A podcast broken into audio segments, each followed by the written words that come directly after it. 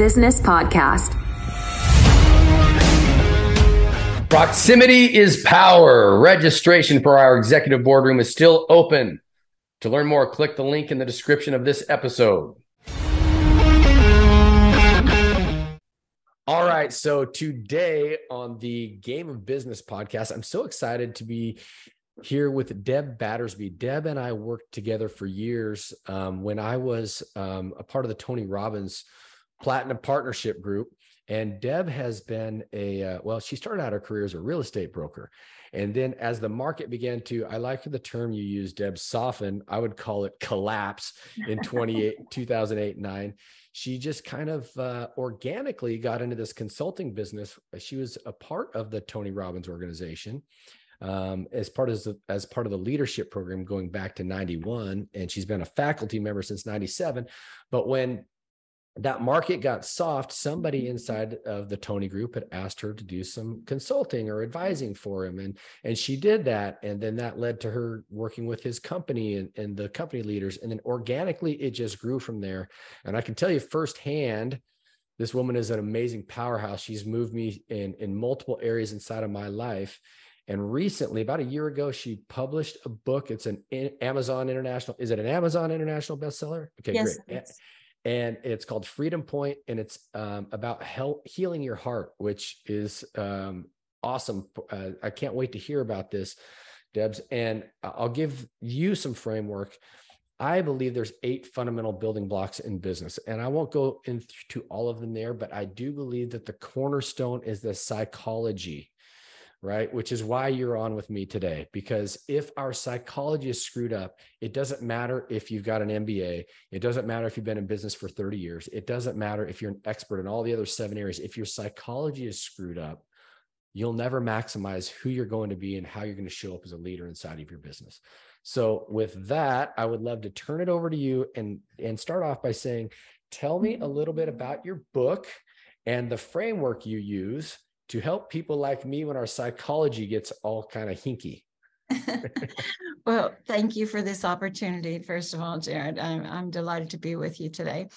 Now, the my book is Freedom Point, and it is kind of a, a, a, summary of how I help people create transformation in their own lives. And Freedom Point kind of evolved, uh, uh you know, the whole title Freedom Point, because it it occurred to me that when I was describing to people what our objective is, is um, you know in the work that I do, I'm always looking for that point, the point at which the subconscious is actually free to shift from old perceptions, old beliefs, old behaviors, old patterns. And so after I heard myself saying that, I don't know how many dozens of times, that essentially what we're looking for is the freedom point. And I thought, oh, that makes sense. It's the point at which everything can shift because what I look for in the coaching and consulting process is I, I'm not looking for change. I'm looking for transformation because what happens in transformation if, if you think of the example of the, the butterfly you know caterpillar starts out goes into a chrysalis and emerges as a butterfly. The reality is that butterfly never gets to go back to the caterpillar never can't happen. And so when we change things in our lives we can condition that change, really work at it and be disciplined about it. But sometimes something in the environment will trigger an upset that all of a sudden, all that condition change goes out the window and we're back to the caterpillar. We're back to that same mindset, those same fears, those same worries and concerns. And because I have been an avid student of the whole personal development genre for more than 40 years now, that I was always looking for what's the difference between this conditioned change and real transformation? And how can you actually deliberately create transformation? Because all of us have had transformational experience in our lives, but we don't orchestrate them. we experience in them and, and oftentimes they seem so random it could be a conversation with somebody it could be a traumatic event it could be an adventure it could be an experience but something shifts your consciousness so yes I, I, I and i'll tell you um when we first met we were doing work i would say um in, in my business world you know pretty much every part of my life at that point i felt like eh, that's not even true. I'm, I'm, even lying to myself. I was not in the greatest shape physically. Um, I did have very little connection to the divine. My relationship was rocky, but my business was great. And what I realized when I think back about when we were together and doing that coaching back in, I think it was 16, 17 time frame initially, I was a one dimensional man. I had become an ATM thinking I was doing my job the way I was supposed to. So I probably, when we met, I probably came across as very confident um, and had my shit together. and in reality, while um, I am solid in most multiple of those areas now, um, I I'm more of a shit show now than I was back then. which is which is great because this is I want to hear about this transformational piece because I'll be going along and feel like I'm on top of the world again for a couple weeks that I've got going on in my life. And then all of a sudden there'll be a weekend or a day or maybe even a week. And it's just like, how, how do we get somebody like me who's experienced the top, but is feeling like he's in the pit to yeah. make that transformational shift so that it's not like you wake up in the morning and you have to consciously, you have to consciously create a beautiful state. You just mm-hmm. shift back into that beautiful state as a natural part of your being. Well, I, that's a really good question, not always easy to answer. And the the reality is that yeah, when things are going well, it's easy for us to have the willpower and the discipline to do the things that we know are going to produce great results in our lives. It's when things aren't going well that the the fear, the worry, the doubt, the you know the self criticism, the second guessing, the you know the the whole thing collapses and and you're into old behaviors and most of those well i guess i don't know if it's most or if not all of those behaviors are really based on fear. That there's a fear that something's not going to work. You know there's a fear that i'm not enough the fear that i don't know enough the fear that i don't have enough time the fear that i don't have the knowledge i don't have the skill set whatever it is. A fear kicks in and throws us back into those old doubts. And you know there's a beautiful aspect to that. And and this is where i guess i depart from a lot of you know perspective in in this whole genre is that every emotion that you experience is here to serve you every single one of them. And the fear is really just an indication that something's not right. That there's you know that something has gone awry that you haven't addressed. And most of us just think that fear means you're going in the wrong direction or that you're not capable and you you know need to slow down or back off.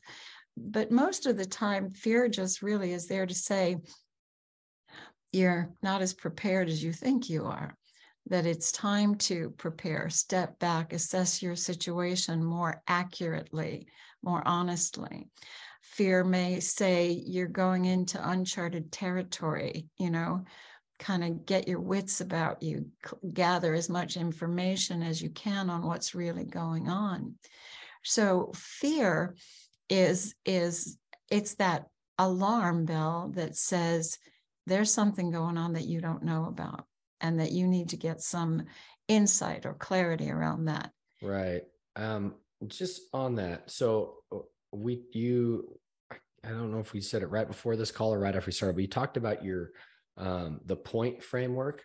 Mm-hmm. And and I'm wondering, so there's uh, the guy on the wall behind me. He used to he used to say back when I was following him uh, around the world um, that um, uh, what do you say? Um, the quality of your life is the amount of uncertainty you can comfortably manage. Now, Mm-hmm. what I'm my understanding now years later is when there is uncertainty in our lives that brings on fear. And a, a- a example that came up with me over the last few days is if Mike Tyson was my next door neighbor and he came out and he said, Hey, there's a 50% chance that I'm going to come punch you in the face sometime in the next 365 days. And you won't see it coming. I'd be living in fear thinking about when this is going to happen. It may never happen. It May never happen.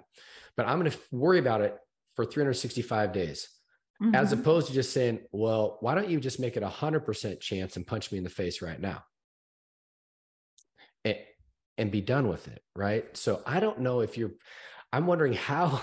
This is probably the most messed up question, but does your system allow people to move past that concept of living in fear for 365 days? Well, yeah, Um, it does. Because the the whole point is actually freedom point is really all about acknowledging what you're actually feeling.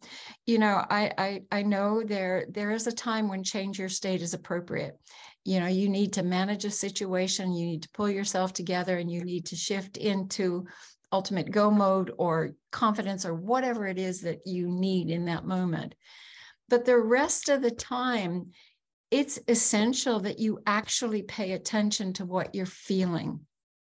Because pretending you're not afraid is not going to change the fear. And you know avoiding that is not going to give you the guidance that the fear is intending. So from my perspective what i've learned in order to create these transformational experiences that every single emotion you experience is there for your highest good and if you believe that you won't run from it, you'll confront it. And so I want to confront the fear and say, okay, fear, if you really are here to serve me, what's your intention? What are you here to do? And if it's for my benefit, tell me, what is it? Nine times out of 10, fear is going to say, I'm here to protect. I'm here to protect you. I'm holding you back because where you're about to go is dangerous. I want you to, if you're going to go this route, be smart about it. You know, don't go in blindly, really gather some intel. Fear says, maybe fear says, be cautious. It doesn't say, stop, quit, you're not enough. It says, I'm here to protect you. And the reality is that most oh gosh, so many of the entrepreneurs that I deal with, um, that so many of their decisions are based on fear without understanding the real guidance of fear. And by the way, once you really tap into that fear and open yourself to receiving the intention, the real message and guidance behind it, that fear will go because it's done what it came to do if you continue to push it away, deny it, negate it, pretend it's not there, it only grows because it's trying to get through to you to let you know that something's not right, something needs to be addressed. Now, you know, the fear that you're not enough, I know, gosh, isn't that the Mhm. human dilemma? And, um, you know, the fear that you're not enough comes very early in life because almost every human being I've ever run into has had an experience early on where they weren't chosen. They might be the middle child of three, and the older one is getting praised for something, and the little one's screaming their head off, and mom and dad go to the other two, and they don't go to the middle child. That child instantly forms an opinion, a perception that somehow they're not enough. They didn't get picked you didn't get picked for the volleyball team or the you know the baseball team. You didn't win the spelling bee. You didn't get straight a's in school. You weren't teacher's pet. You didn't get picked. You weren't chosen. And every single one of us has had that experience on some level. And by the way if you haven't had that bless your heart but you will at some point. It's going to happen and Mhm. so you know that fear of not being enough is a catalyst for so many of us to try harder, to do more, to commit more time and energy to excellence. you know, that fear of not enough is oftentimes the thing that spurs our greatest success. The only challenge with that fear is that it never stops until it is shifted on a subconscious level. Because how do you know the, the fascinating thing about the subconscious is that it will do whatever it needs to do to protect you in the moment. And that's where these fears arise. The challenge is, uh, and this is my experience of you know 20 years of doing this kind of work my experience is the subconscious doesn't know when you don't need that fear anymore mm-hmm. it has locked that pattern into place to ensure that you're going to try harder do more succeed excel do whatever it takes and because it is rewarded it is perpetuated and it becomes a way of being I, I, it's interesting that you talk say this. I think that the word anxiety is the business person's word for fear. Oh yeah, uh, and, stress. Yeah, and, yeah. And I used to, when, man, when I when I was on the top of the business world in my manufacturing business, I had anxiety. How am I going to keep it all together? Uh, uh, uh if this client goes, I'm going to lose it all. And even when I should be just just chilling and enjoying it, I still had this underlying anxiety. And somebody told me that um, anxiety, how is this? Anxiety and excitement or fear and excitement are on the same neural pathway in your brain. I don't know if, okay, you're, you're nodding. Yeah. And, so it's the opposite sides of the same coin. And so Absolutely. what I, okay, so what I started doing was for me, when I feel fear or anxiety, I feel it right here in my chest. And it, the worse it is, the harder it gets. And it's an actual feeling. And so when I get that feeling, I'll check in and go, what is it? And, and I don't even know what I'm, why I'm feeling it necessarily. Mm-hmm. Just, I just, when I notice it, then I check in. What is it that I'm worried about? What am I thinking about? What am I, you know, because mm-hmm. all these programs running in the background. And I figured out. And what I've realized from my perspective is your brain is designed to protect you and find the saber-tooth tiger. Only there's no more saber-tooth tigers. It's, oh, I'm going to lose my client. I'm going to lose my business. I'm not going to pay my rent, blah, blah, blah. And, and so it's, it's searching and it's creating this stuff in your body that was, you know, this adrenaline spike that was designed to help you escape the saber-toothed tiger. But I mean, that's not there. So you find out, okay, what is it? and what's the and then your mind is finding the worst case scenario right this is the worst case scenario how often in your life does the worst case scenario happen one out of a hundred one out of a thousand pretty rare that it does happen though it's usually somewhere between reality and the worst case scenario that happens when it's on that spectrum. So i have a couple things. I, I would i would play it out and, and ask myself okay the worst case scenario happens and then what happens? What's my next move? And then what happens? And then what happens? And i can always find that within about seven steps or even less i'm back above where i began.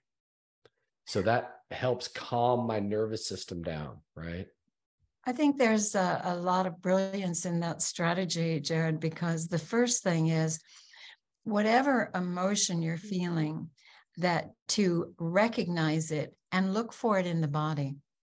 Because when you look for in the body then you know it's an energy that's real you know it, and the physical sensation is the key to you know tapping into whatever that energy is.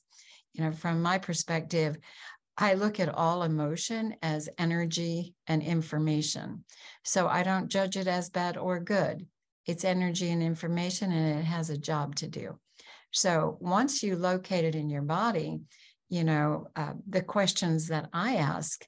And, you know, Jared, you and I did a lot of this kind of questioning back when we were working together.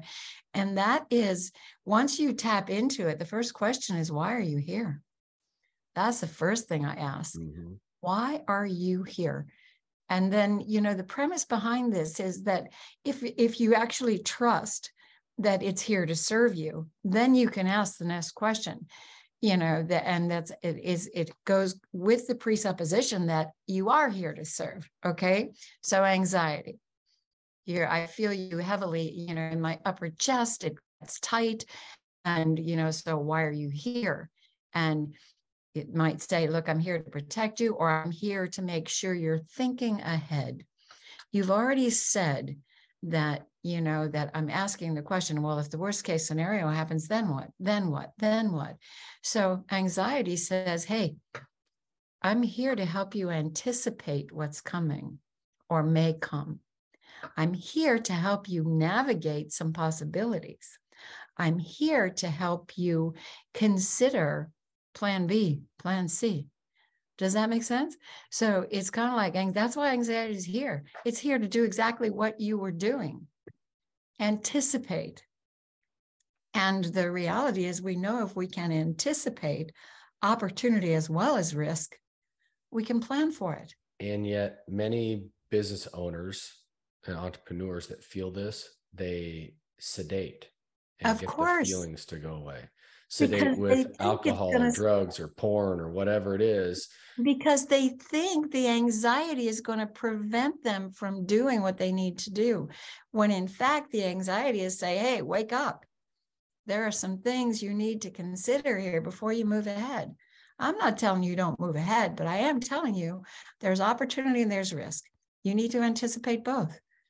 And so, you know, you and I both are big fans of Keith Cunningham. And Keith says you need thinking time. Thinking mm-hmm. time is a lot about anticipation. What could go wrong? What could go right? Where are there opportunities? Where's the risk? Where's the hidden things I'm not willing to look at? And what are the things that I'm ignoring? Because anxiety will come to tell you there's some shit here you're not paying attention to. There's stuff you're ignoring and you're pretending it's not there. And anxiety says, hey, wake up, be real, stop pretending. I'm going to take a quick little detour here since you dropped Keith's name. And I, because I also want anybody who's going to be watching this to realize if you need a, a a coach, this is the woman for you. And I I use Keith Cunningham. This guy is a nine figure net worth entrepreneur, amazing individual. Move me in forward in business uh, further faster than anybody, along with Tony. That those two are amazing one two punch. But when I first went to Keith, I don't know that you even know this, Deb. He he said my first ever meeting with him, I was he said you need to do some more thinking time. And I go thinking time I need more doing time. I can't go five minutes without somebody coming in my door and interrupting me. And he goes, Well, you've got a culture problem. I, and I stopped and went, Yeah, no, I don't have a culture problem. He goes, I'm telling you, you have a culture problem. I'm like, Yeah, okay, well, whatever. That's not what I want to talk about. So we, you know, blazed on past that. About eight, I don't know if you even remember this. About eight months later, I was talking with you and um, I was explaining something. I don't know what it was but you're like, hey, look in this direction. You might have a culture problem. And I did. And I did have a culture problem and I figured it out. And it's to this day, it's one of my strongest suits as far as helping companies turn around is the culture piece. So um, I want to say thank you because you got me to move and shift where Keith didn't. It's the it's my soft touch, you know. yeah. I think if if two people you really respect tell you you you might want to be doing something different, maybe you should listen. I think I was just too much in my ego back then for to hear it the first oh, time. Oh my gosh. So aren't we all? Because we do think that sometimes our confidence and our ego is a big part of what gets us to, you know, where we are and, and what we're where we're proud to be.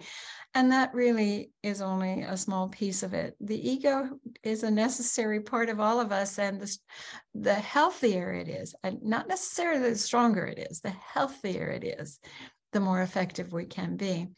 And you know what what I notice about I, absolutely love entrepreneurs, and that's why you know my clients are entrepreneurs. And the reason I love them is because they know that whatever challenge they're facing, they're the ones who are going to have to fix it. They're not relying on the world to make things right for them. They're not relying on circumstances to always go their way. And I truly do believe that entrepreneurs are going to be far more equipped to handle the challenges that we face as a species than any government or religion or academic arena you could possibly imagine. So I, I, just it takes a lot of guts to you know go out and make your way in the world and and create and design a world that you want. And so that's, you know, my hats off to all entrepreneurs because that is that is a willingness to change what is into something that you want to be and rather than accepting what's going on around you. So and you know mindset uh, you know a lot of people like uh, talk about mindset in psychology um, and i just think there's a huge piece missing in all of it and that is the intelligence of your own emotional guidance. And you know for me you know we talk about depression and anxiety and worry and fear and doubt and all that crap that if you only understood that that was your own intelligence trying to get through to you not to any way hamper you or hinder you but literally to protect you and guide you we have a completely erroneous perception of what I call the emotional communication system. Um, I think um, Abraham Hicks may refer to it as the emotional guidance system. It's very similar in perception. But for me, it's that if you think of your emotions as communication from your own higher intelligence, and that there is a system innate within every human being that allows us to access this information. It's a sensory experience. You feel it in your body. And if it's a human system, from my perspective, it has to be flawless because the respiratory system, the endocrine system, the um, muscular system, the cellular system, the immune system. Think of one system in the body that is flawed without trauma of some kind, those systems are beyond magical. Mm-hmm. And so, from my perspective, that emotional communication system is equally flawless and designed only for your number one, your survival, and then your full expression. So, my advice to anybody out there is like, stop treating your feelings as the enemy they are the most sophisticated um, communication you could possibly have. So when you feel it, own it, tap into it, literally feel it. Don't push it away. Don't change your state unless you have to in the moment. Go into that feeling and connect with it. And when you get good at doing that, uh, you can ask the questions like you've been asking, Jared you know, why are you here? What's the worst case scenario? If I do this and this and this, you know, so that's kind of the premise of my work. I, I will tell you that this transformation that I'm looking for is facilitated when you get out of the conscious mind and you drop into a lower brainwave frequency because we think the conscious mind runs the show you know so we're in mm-hmm. this beta brainwave all the time. But the reality is the conscious mind is only executing based on what the subconscious is demanding. And so the subconscious runs the show.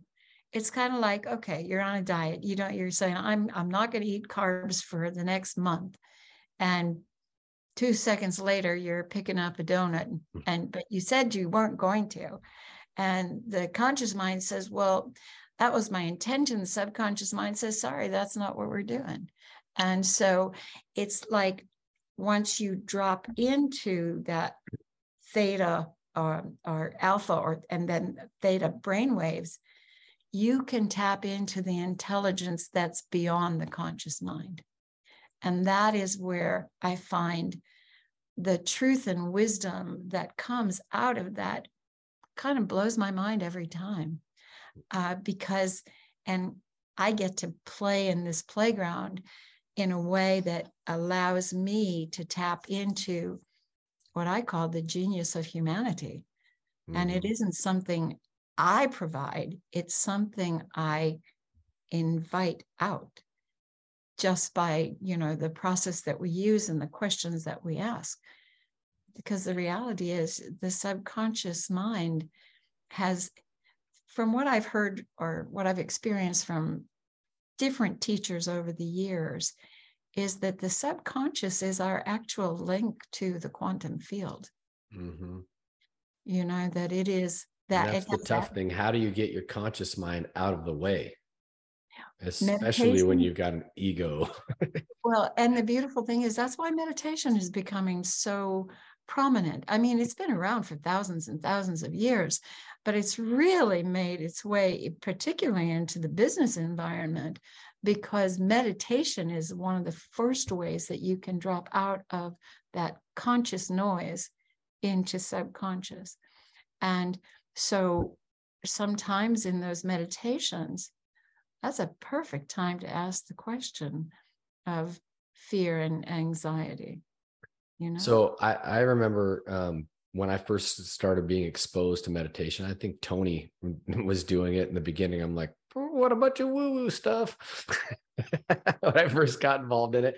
And then I went to Warrior, a place called Warrior, and they say meditation is one of your points you get every day. And I would try to meditate in the beginning, and my mind was always all over the place. I'm like, I can't do this. And I hear this from a lot of people. Uh, I can't do it. My mind's not set. And, you know, it takes years for me to slow it down, but there's still some days where uh, this runaway train is not going to Yeah. slow down, right? Are there tips and yeah, pointers that you have for that? I, I would say, and this is something that I, I use with all my clients, particularly to, you know, to get out of that conscious busy mind. And it's it's something that I, I use for myself as well. And you know, if you've done any kind of meditation in yoga or um, any other practices, meditation usually begins with following the breath, just paying attention to the breath. And so for me, you know, I will guide an experience of just follow the movement of the breath and just let each breath take you deeper into connection, deeper into awareness, deeper into access. And so after doing a lot and obviously closing your eyes, shutting out all the, you know, external stimuli and paying attention to the breath, but also paying attention to the feelings that go with it. You know, when I say follow the movement of the breath, I'll just say, notice on the inhale how the belly expands, rib cage opens, lungs fill, chest lifts, shoulders shift slightly. Notice as much subtle movement as you can. And as you're noticing this, then, you know, a, a few deep breaths into it, I will recommend you do something like box breathing, where you Mhm. breathe in, you know, you inhale to a count of four, hold for a count of four, exhale for a count of four, hold for a count of four, and then begin inhale. So again, you're concentrating on your breathing, you're tapping into your body. And when you really go to the breath, the conscious mind doesn't have a lot of time to think it's really focused on the breathing. And usually, once you're in that space, you know, it's, and I say intentionally as you're doing that, you know, maybe three or four times you're doing that box breath, and then to drop into, uh, I'll tell you, I'll show you how I do it. It's just kind of like um, inhale, count of four, hold, count of four, exhale, count of four, hold, count of four. And on that last group, when I say hold for a count of four, I just tell myself to drop into the hold Mm. because it's this quiet space. Drop into the hold. And then just be and then just continue the slow, deep breaths. And so I usually able to take someone into that that place very quickly. And so it's it's a way that I kind of guide myself into it because my conscious mind is a busy little girl. She's always thinking and challenging stuff. So it's hard for me to shut her up. So that's one of the ways I do it. And hopefully that would be helpful for your listeners as well. Yeah, I think for me, it's when when I've got the anxiety train, the fear train running. Mm-hmm. that's when it becomes almost impossible to, to drop into the meditation. So that's for me, it's like, okay, what's that little pointer? Because I always remember when we worked together, you'd say, where, if anywhere in the body is mm-hmm. the emotion called or whatever. And what I'll do a lot of times in my meditation is I'll just, once I've calmed down, I'm like, where, if anywhere in the body, can I find the divine spark? Mm, I love that. Because I'm trying to connect with my creator inside of it, right? And mm-hmm. be closer to God with my meditation. So that's that's how I say it. And now that I'm sitting here face to face with you, I'm realizing I haven't really done that for about three months, asking that question inside of my meditation. Like I need, although it's still what I'm trying to do. I just, you know, sometimes we forget what we've learned. Yeah. You know. Well, you know, it's interesting because sometimes in the meditation, sometimes you know, if you're feeling anxious drop into the anxiety. Just drop into it. Because there is there is so much wisdom in that. And that, you know, it's resisting it and trying to control it that is, you know, creates the the tension uh, in the body so often.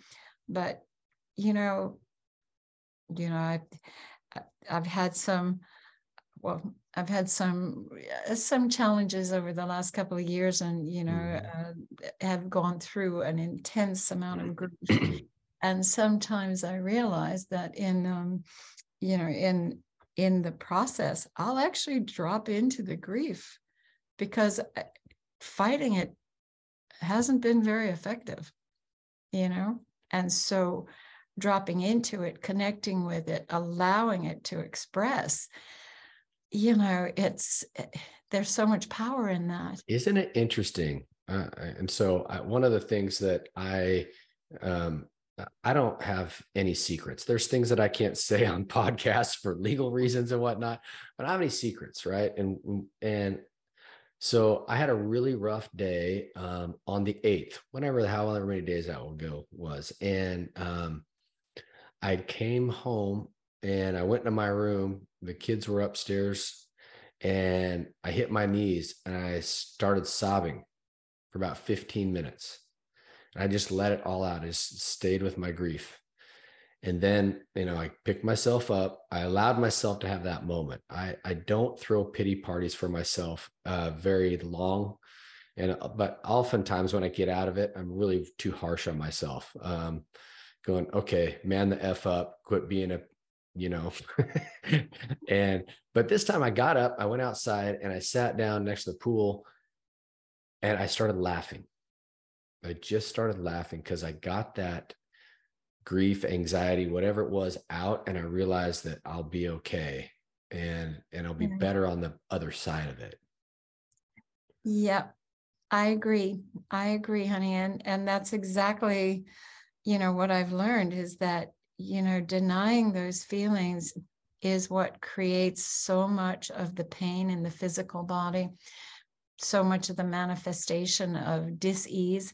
Um, you know, I, I'm I don't make claims about this in terms of the Freedom Point work, but I can tell you that many clients who have had, you know, chronic pain or or you know, debilitating uh, physical issues when they actually tap into and process the emotions they've been terrified of, they go away. And, you know, so I'm not claiming that. I'm just saying I've seen it happen. You know? Sure.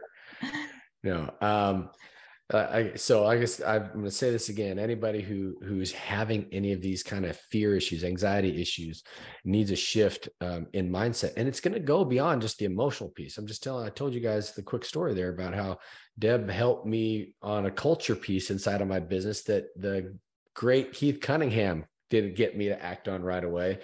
Um, she is a 10, 10 plus. I mean, if it if you uh, have somebody you like, you're going to find somebody you love right here. Um, and uh, I can't say enough about your work, Deb. And I just get, I want to get one that last thing to the the book. Mm-hmm. Um, it, who is the target market for the book? You know, um, because most of my clients are, you know, uh, you know, high, highly effective professionals and entrepreneurs. It really is just about under you know helping people who want to uh, who want to progress who want to further you know whatever it is they want in life that there's just an intention to help you get past the judgments that are associated with what we call negative emotions. And so you know on a lot of a lot of the people that i work with have a pattern called the need to prove and by the way, that is a fabulous catalyst for success and excelling. The only problem is that because the need to prove is in play 24 7, you will never have enough proof that you're enough.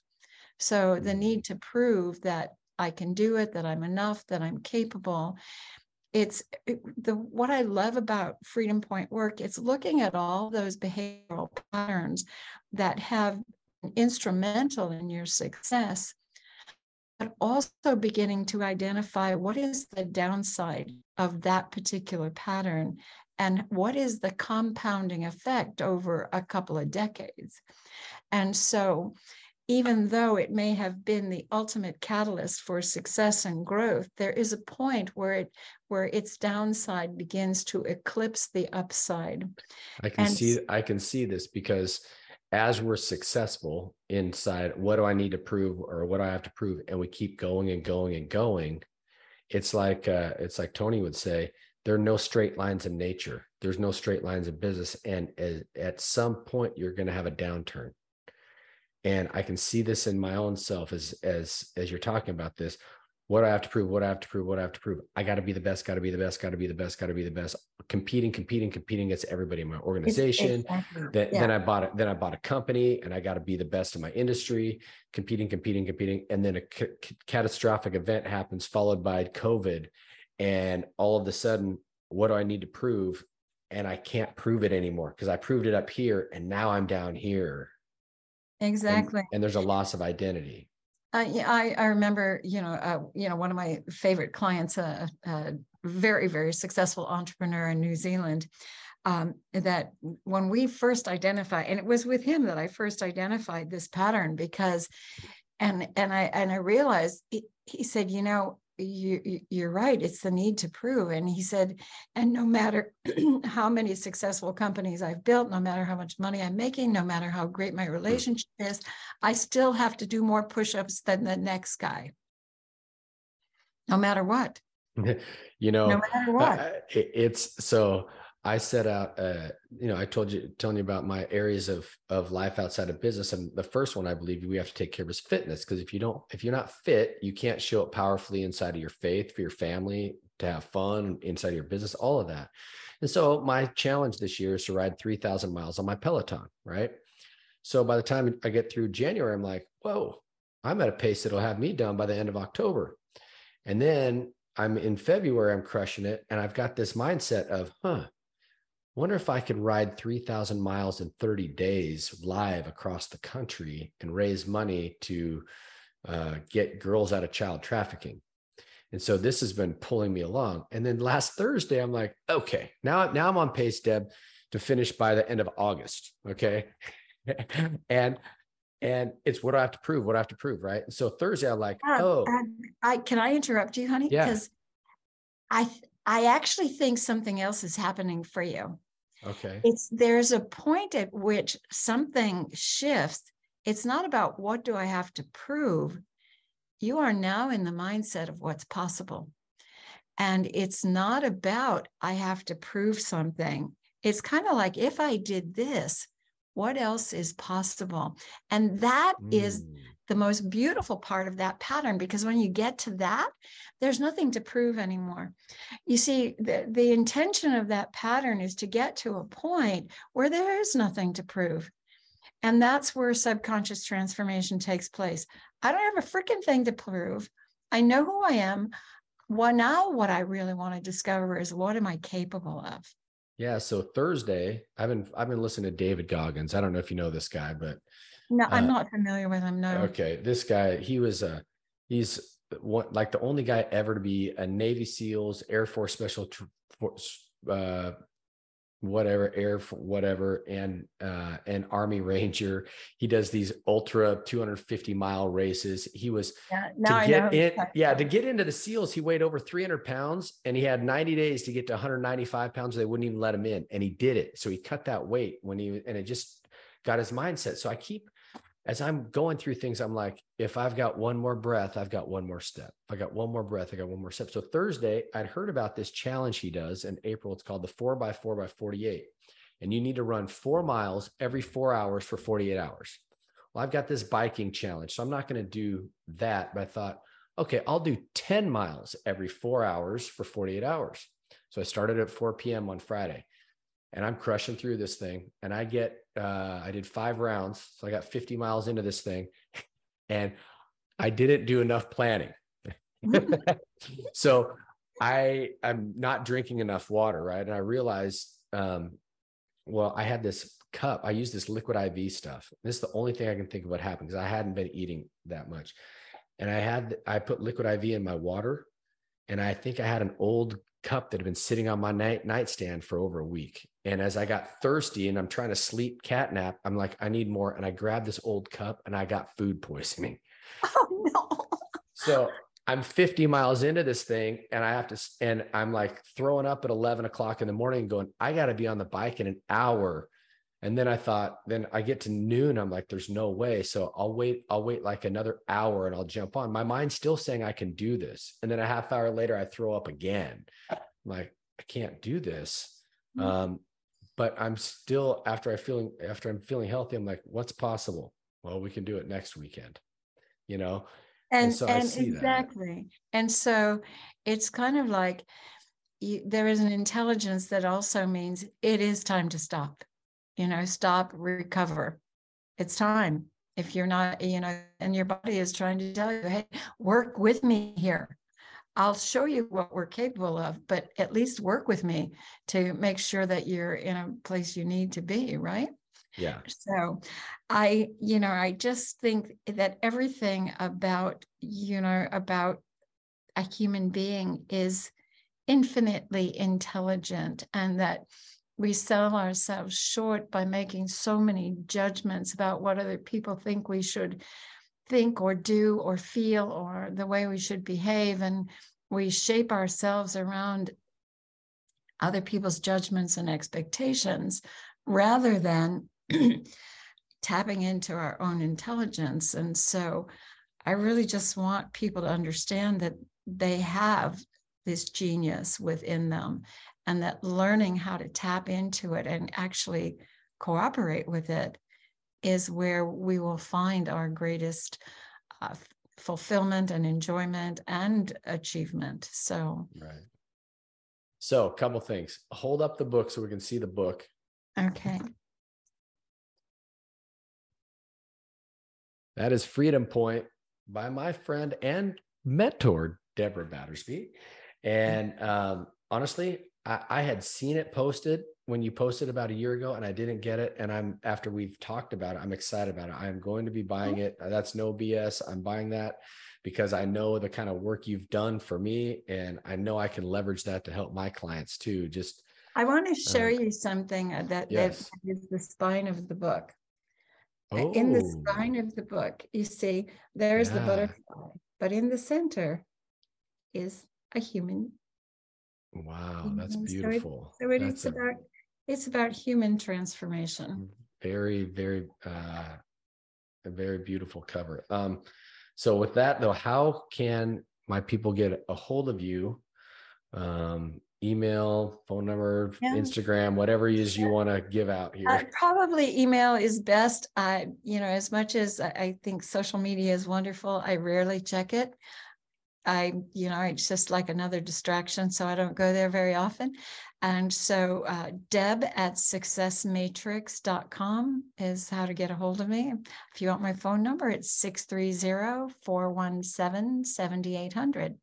and So- anybody else needs to get a hold of her you can get a hold of me if something glitched out on that video call me uh deb thank you so much for your time um this was powerful I, i'm inspired just being here going okay there's still some shifts that i can be making which you know always gives i think a lot of things if we have hope, then we know that there's an opportunity for us to to move and go forward, and and yeah. instead of just wallowing in our own misery. And uh, this was a great call. Thank you so much. Oh, thank you for the opportunity, Jared. It's always a pleasure to spend time with you. Thank you.